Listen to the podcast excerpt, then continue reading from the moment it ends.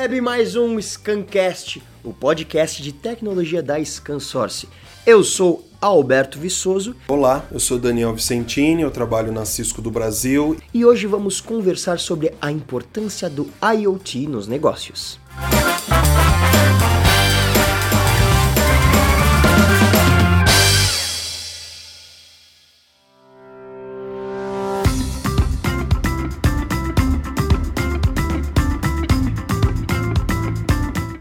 Então, para entendermos melhor para onde vamos e como podemos acompanhar as mudanças no mundo, hoje nós recebemos para um bate-papo ele, que é representante da Cisco, que é uma das 10 maiores empresas de tecnologia do mundo, Daniel Vicentini. Seja muito bem-vindo, Daniel. Obrigado, obrigado da presença de todos e vamos embora. O Daniel tem mais de 20 anos de experiência na área de TI e está há quase 9 anos na Cisco. E quando falamos sobre profissões do futuro, temos aqui hoje ele que é um exemplo muito interessante. Ele é arquiteto de sistemas. Daniel, o que faz um arquiteto de sistemas? O Alberto, o arquiteto de sistemas em multinacionais como a Cisco, ele tem um perfil no passado que a gente chamava de pré-venda.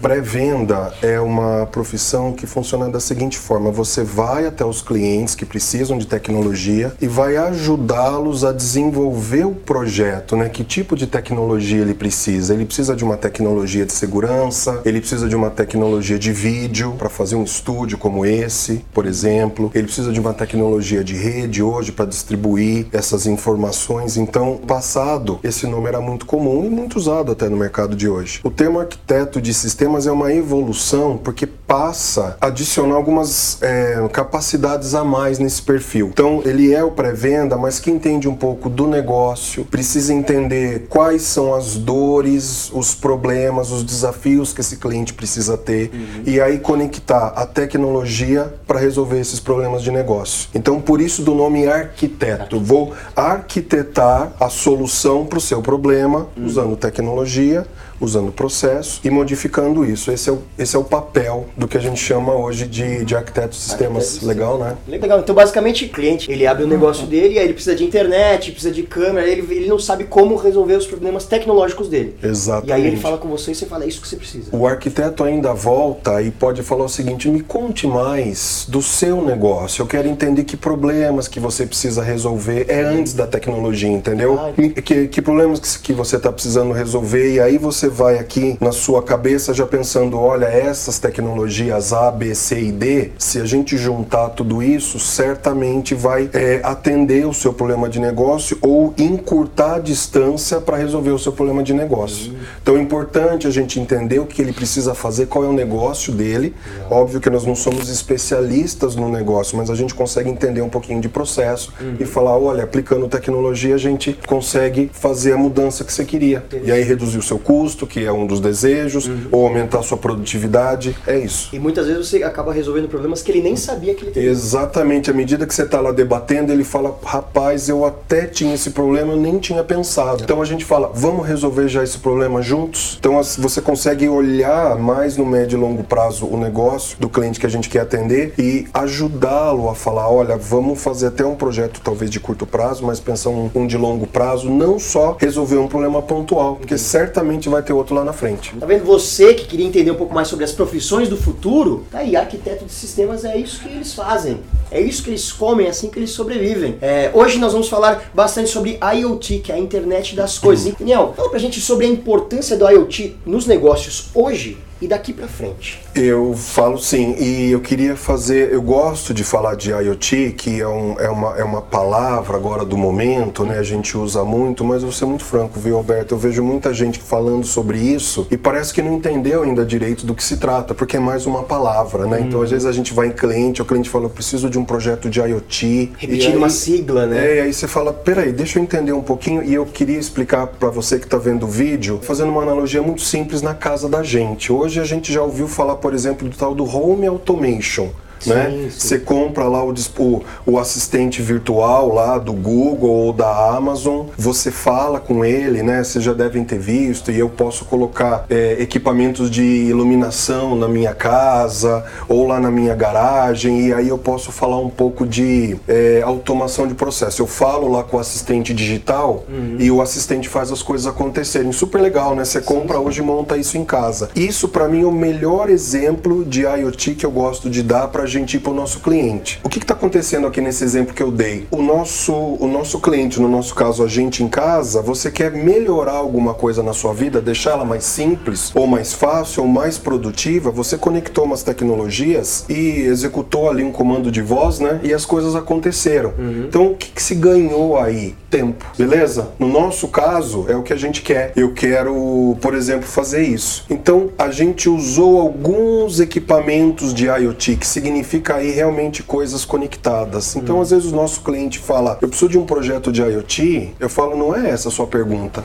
A sua pergunta é: Que problema de negócio você quer resolver e a gente pode entregar coisas conectadas para você automatizar? Legal. Se eu automatizo, se as coisas estão conectadas, certamente ou eu vou fazer processos mais rápidos, concorda? Uhum. E vou melhorar a minha produtividade, isso pode ser mais receita, ou eu vou reduzir custo, porque eu estou automatizando coisas, eu estou eliminando processos que eu não precisava fazer mais. Quando a gente fala de projeto de IoT, na verdade a pergunta para o meu cliente é: problemas de negócio você quer resolver? Você quer mais produtividade? Você quer reduzir custo? Tá, geralmente nosso cliente quer as duas coisas. Então, Sim. como é que a gente conecta as tecnologias, automatiza alguns processos e aí eu trago esses benefícios no longo prazo, que inclusive justifica para ele, porque projetos de IoT não são baratos. Mas, por exemplo, quando eu automatizo uma linha de produção, estou produzindo mais num espaço de tempo menor. Ganho tempo, ganho produtividade. Se eu estou automatizando um prédio para iluminação e ar-condicionado, eu estou reduzindo o custo, né? Porque o que, é a automa automação aqui? Eu saio do prédio, saio da sala, a, a eu posso desligar o ar-condicionado e desligar a iluminação. Uhum. Então eu estou economizando. Então a gente, o que é IoT? Só para a gente resumir, eu conecto essas coisas e aplico um processo automático para poder trazer esses benefícios. Então essa é a nossa conversa do que é IoT para os nossos clientes. Eu conecto coisas. E o segundo ponto importante,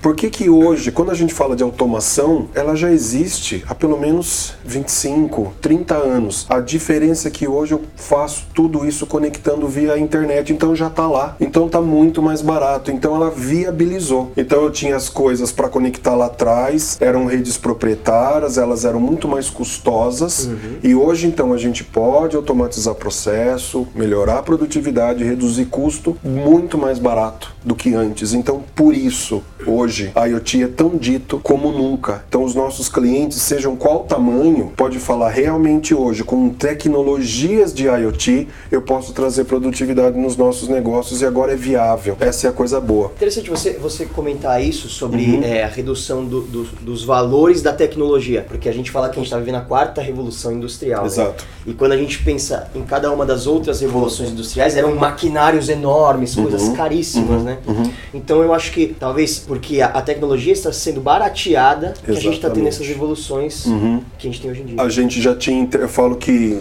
até década de 90, vai, a internet servia para a gente conectar computadores, certo? Uhum. Tanto que não, era um luxo para alguns. Anos 2000, a gente passa a ter os dispositivos móveis e a rede da internet funcionou tão bem que a gente passou a ter coisas conectadas. Então, por exemplo, igual na casa da gente, o exemplo que eu dei, a rede já está lá, você tem Wi-Fi na sua casa. Então, as, as coisas que você vai automatizar precisam dessa mesma rede, o investimento já está feito. Uhum. Por isso que barateia. Então, quando a gente fala de tecnologias IoT, eu estou aproveitando toda uma, toda uma existência de internet. Toda uma das... infraestrutura que já existe. Exato. Então, por isso que está barateando, porque eu só preciso ter o meu sistema de informação que eu vou querer trazer o dado ali para poder automaticamente ter uma, ter, uma, ter uma informação sobre ele e vou conectar as coisas. A rede que é cara, ela já existe. Por isso que hoje é tão mais fácil a gente falar de projetos de IoT. O que a gente só precisa é, para que tenha sucesso, realmente entender o problema. Aí voltamos lá para o arquiteto de sistemas. Sim. Que problema que o nosso cliente quer resolver e aí a gente vai automatizar aquele e trazer o benefício para ele. Entendi. Então é importante entender que a internet das coisas, o IoT, é diferente para cada um. Exatamente, não, Não é uma existe coisa um só. projeto de IoT. Eu vou entender o processo, as nossas revendas com os quais a gente trabalha, que estão ah, aprendendo a entregar esses projetos, eles passam a entender um pouquinho os negócios do cliente, os diferentes tipos de sensores e coisas que dão para conectar e vão ter que entender o problema do, do cliente e aí falar, opa, vou conectar aqui essas peças, vou usar esse sistema, mas eu vou ter que fazer a customização para atender aquele benefício. Então é uma oportunidade gigantesca, né? Quanto mais criativas as nossas revendas forem, melhor e com mais qualidade, mais clientes felizes, né? E esse pode ser um exemplo de onde vai gerar em- emprego também. Certamente. É, nós estamos falando de automação de processo através de robô, né? Todo mundo já deve ter ouvido falar dos chatbots, aqueles assistentes virtuais, os robôs. Existe uma demanda gigantesca por uma nova geração que vai fazer a programação dessas coisas para se automatizar. Então é um mundo gigantesco de oportunidade cheio de gente, é, cheio de vaga, né? Precisando de gente. E outra coisa que abre uma margem, que é também uma segunda preocupação, que é a segurança. Sim. A segurança é uma coisa importante, que as coisas passam a estar conectadas. Como é que a gente evita que as coisas não funcionem para o mal, funcionem necessariamente para o bem? Perfeito. Então tá vendo? Você que está preocupado em perder o seu emprego porque os robôs vão dominar tudo, calma. O Daniel tá aqui mostrando pra gente que tá surgindo também com a indústria 4.0 uma imensidão de novas vagas e oportunidades de emprego conectadas à tecnologia.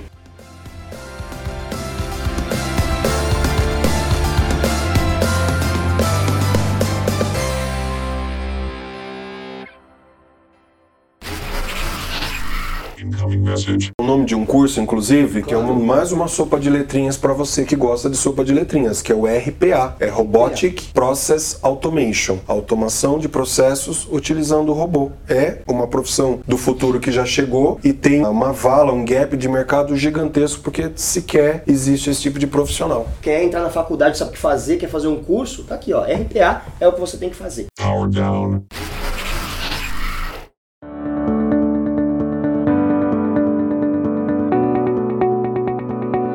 Agora, uma outra dúvida que eu tenho aqui. Manda. Eu quero saber quais são os, os desafios tecnológicos, né? quais são os, os gargalos que existem hoje para a implementação do IoT.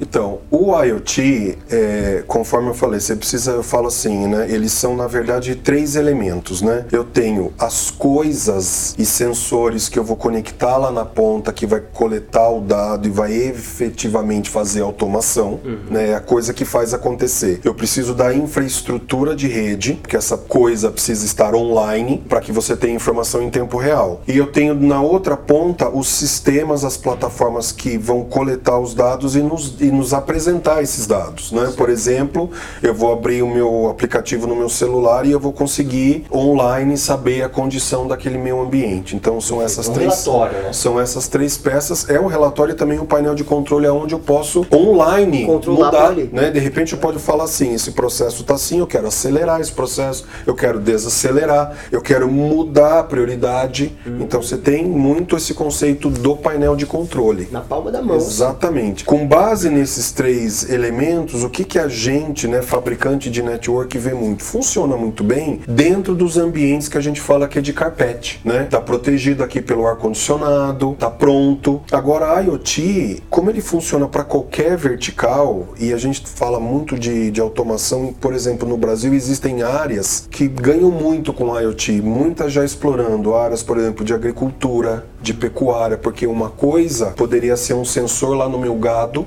aonde eu posso acompanhar o ciclo de vida daquele animal, por exemplo. Eu faço isso na indústria, eu faço isso na, na indústria rodoviária, ferroviária, que é o que a gente fala de fora do carpete. Então, o grande desafio hoje é como é que eu levo IoT para os rincões? Como é que eu levo na fazenda? Como é que eu levo essa conectividade num ambiente que se move dentro do trem, né? Se eu tenho uma malha ferroviária, se está longe das capitais e é onde tem gap de existência de tecnologia. Eu não tenho a fibra ótica chegando no meio do nada. Você tem uma antena aqui. Exatamente, uma antena. Então, assim, a infraestrutura intermediária, a rede, é o grande, é um fator crítico de sucesso para funcionar e hoje é um dos maiores gaps é onde, por exemplo, a Cisco a gente trabalha muito em vencer essas tecnologias, né? Com, com tecnologias para auxiliar e minimizar a suposta falha, porque às vezes a, a infraestrutura está lá, Mas você deu um exemplo, é satelital, aí cai o satélite. Sim. Como é que faz? Como é que funciona? O processo para? Então a gente tem um pouquinho como trabalhar nisso, que é com tecnologias que a gente tem hoje no mercado, que a gente também desenvolve, que é a computação em nuvem, a computação local, que tem uns nomes bonitos, né? Tipo Edge Computing, Fog Computing, coisas desse tipo. Edge Computing. É, Essas duas, essas duas palavras maravilhosas, fog e edge, quando a gente junta com computação,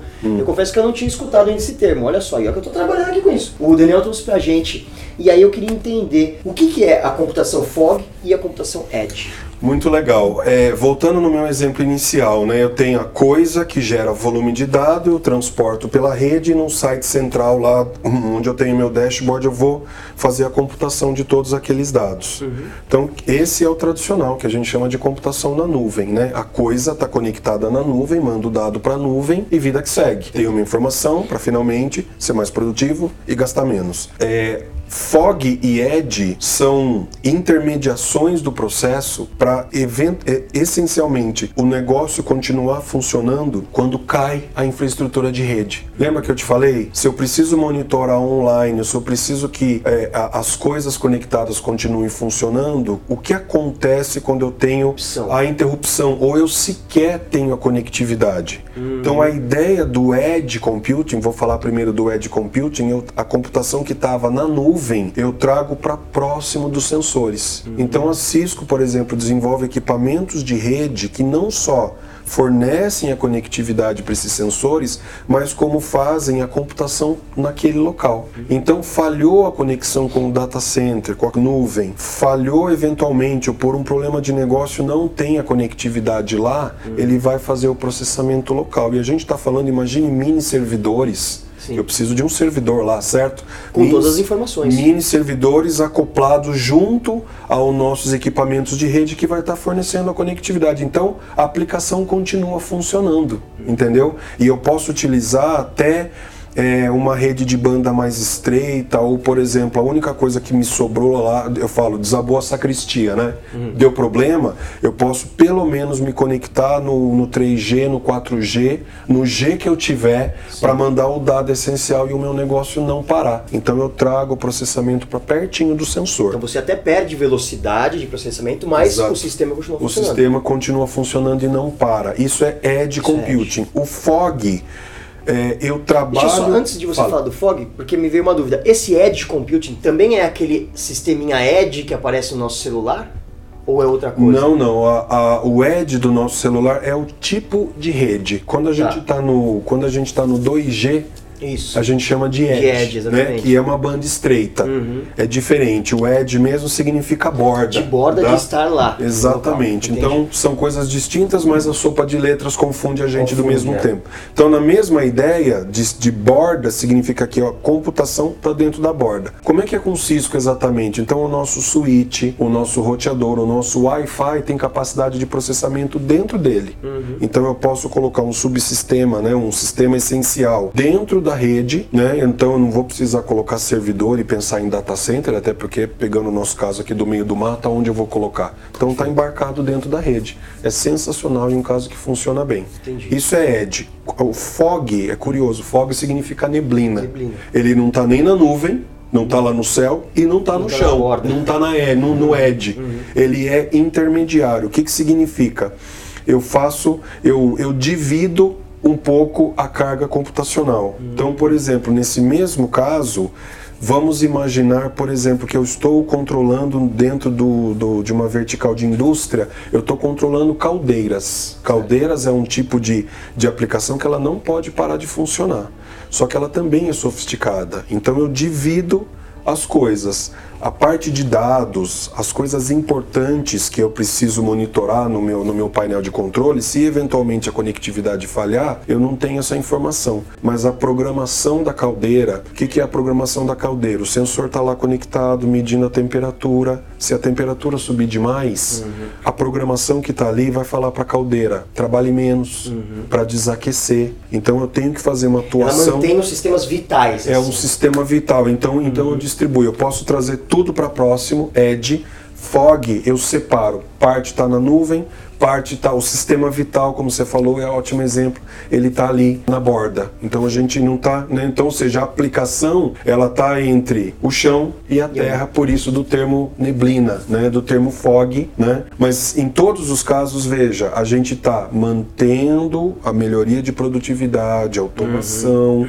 e redução de custo usando o que eu tenho de rede disponível. E se não tiver, eu também não paro. Então isso é vital quando a gente está falando de uma série de negócios e por isso que eu volto de novo. A gente tem que ir para a mesa com o cliente e entender o problema dele. Uhum. Porque se eu colocar uma tecnologia errada, eu posso estar tá colocando uma ótima conectividade, mas não é isso que vai dar a produtividade que o nosso cliente precisa. Perfeito. Ou às vezes você coloca um baita sistema tecnológico que ele não usa.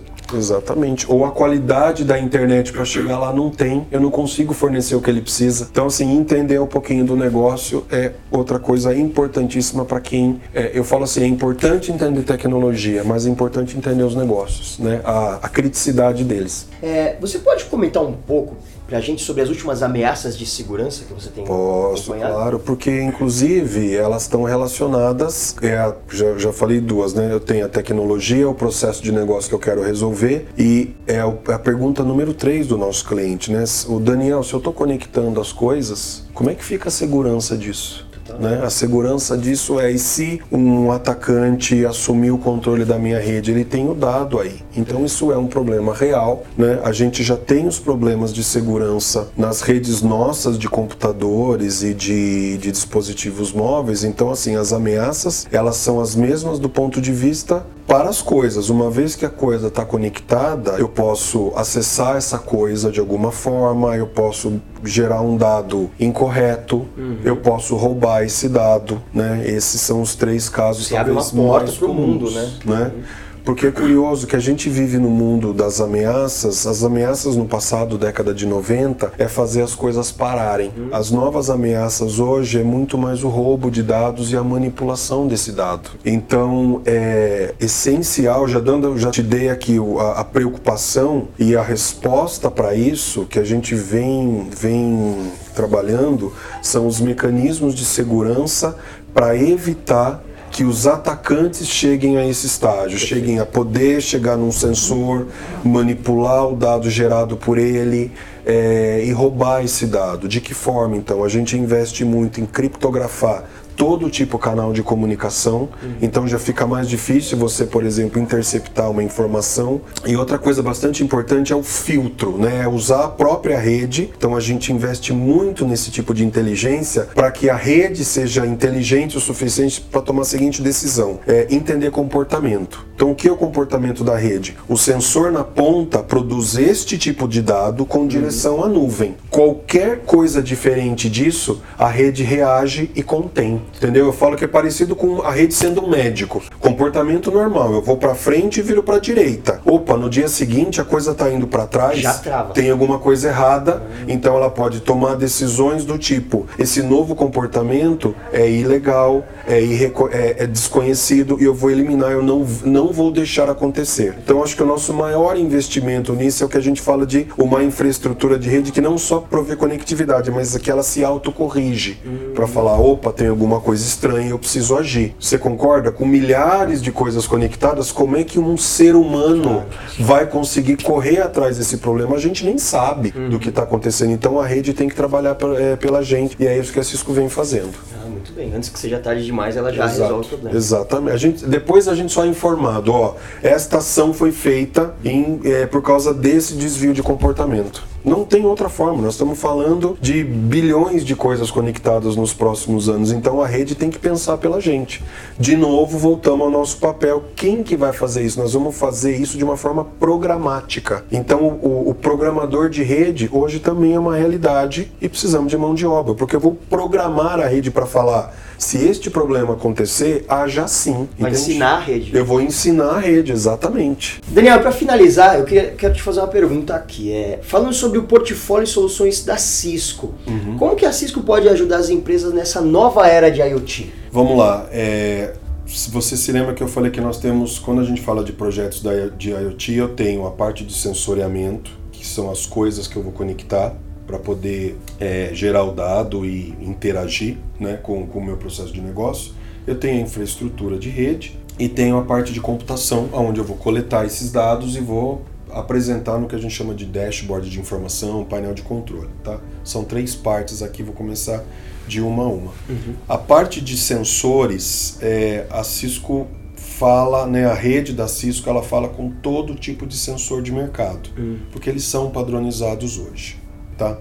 O que a gente tem especificamente no mundo de sensores são os nossos produtos é, que estão na borda, como eu expliquei um pouquinho. Então, os equipamentos de rede que eu ponho próximo aos sensores são sensores em si. Uhum. Então, só para pegar um exemplo, eu falei de iluminação. Certo. Eu não tenho um sensor de iluminação, mas eu tenho os sensores de comunicação que eu vou precisar para conectar essas coisas.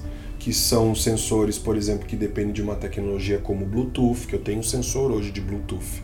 Então eu vou conseguir conectar ali. A gente tem um segundo dispositivo que a gente vê muitos projetos de cliente, que são as próprias câmeras. Sabe as câmeras de vídeo? Uhum. elas não deixam de ser sensores, porque a gente tem projetos onde eu preciso contar coisas, eu preciso ver movimento, eu preciso entender alguma coisa presente dentro do local e ter uma inteligência para determinar um evento. Então, por exemplo, quando a gente fala de uma solução de IoT no campo de, de segurança física, eu não preciso necessariamente ter mais um painel com N câmeras e uma pessoa de segurança olhando. Uhum. Lembra da inteligência da rede? A própria câmera atuaria como um sensor. A câmera viu um dispositivo, né, ela, ela viu um, um, um comportamento estranho, ela pode gerar um dado e um alerta. Então, só para dar um exemplo prático. São como as câmeras de, de carros hoje em dia que algumas empresas estão estão instalando. Por exemplo, por exemplo. Ela toma decisões, né? Exato, então ela não captura só a imagem, ela toma a decisão e gera notificações. Legal, interessante. Então a gente não tem sensores para os outros casos, mas eu gosto muito de falar dessa parte de,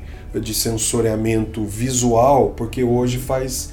Hoje é comum, eu não quero automatizar, então é, como, como às vezes o processo depende de, de olhar, Uhum. a gente automatiza o olhar pelos olhos de uma câmera, entendeu? Então a gente investe um pouco nessa, nessa tecnologia, que é a parte 1. Na parte 2, que é a infraestrutura, aí como a Cisco é do mercado de infraestrutura há quase 40 anos, eu falo que é, nessa camada a gente tem todo tipo de tecnologia para fornecer conectividade. Uma coisa curiosa, a gente está muito acostumado com Wi-Fi. Eu falo que o Wi-Fi é do ser humano. As coisas usam 6, 7 tecnologias diferentes de wireless. Eu tenho Sigfox, eu tenho o próprio Bluetooth que eu falei, eu tenho Wireless Mesh, o WiMAX, uma sopa de Uhum. diferentes formas de wireless. Então, os nossos produtos de IoT falam todas essas tecnologias. Então, independente do projeto, a conectividade a gente tem. E finalmente, lá na ponta onde eu vou precisar fazer a computação, então eu tenho todo o portfólio de servidores Uhum. para hospedar as aplicações que a gente quer fazer. E você lembra do Fog e do Edge? Sim. Então, assim, a gente tem os equipamentos com o Edge Computing, se eu quiser fazer computação inteira na borda, e tem os, os equipamentos de Fog, se eu quiser fazer aquele, aquela computação um pouco distribuída. E, finalmente, se eu preciso interagir com a minha aplicação, se eu preciso hospedar a minha aplicação nos serviços públicos, Amazon, Azure, no Google. A gente tem um ferramental de software para facilitar a vida no desenvolvimento desse projeto de poder mover essas aplicações para a nuvem.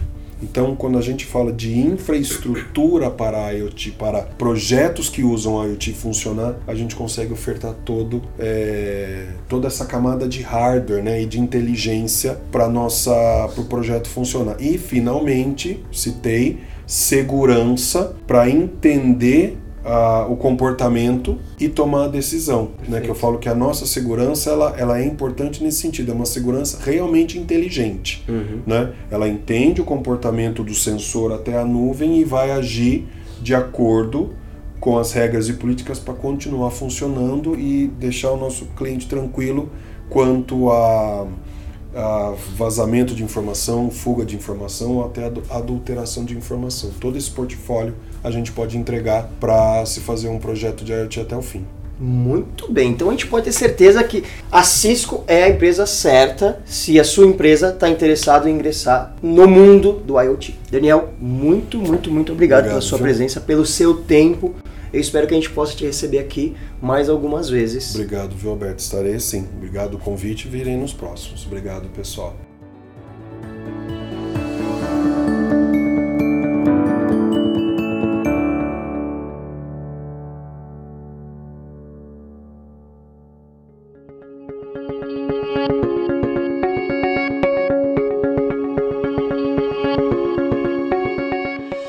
Vamos ficando por aqui. O Scancast volta na semana que vem com mais informações para você que ama o mundo da tecnologia. E lembre-se, aproveita e nos acompanhe em todas as redes sociais: LinkedIn, Twitter, Facebook, Instagram e, claro, no YouTube com o Break Digital. Muito obrigado e nos vemos na próxima.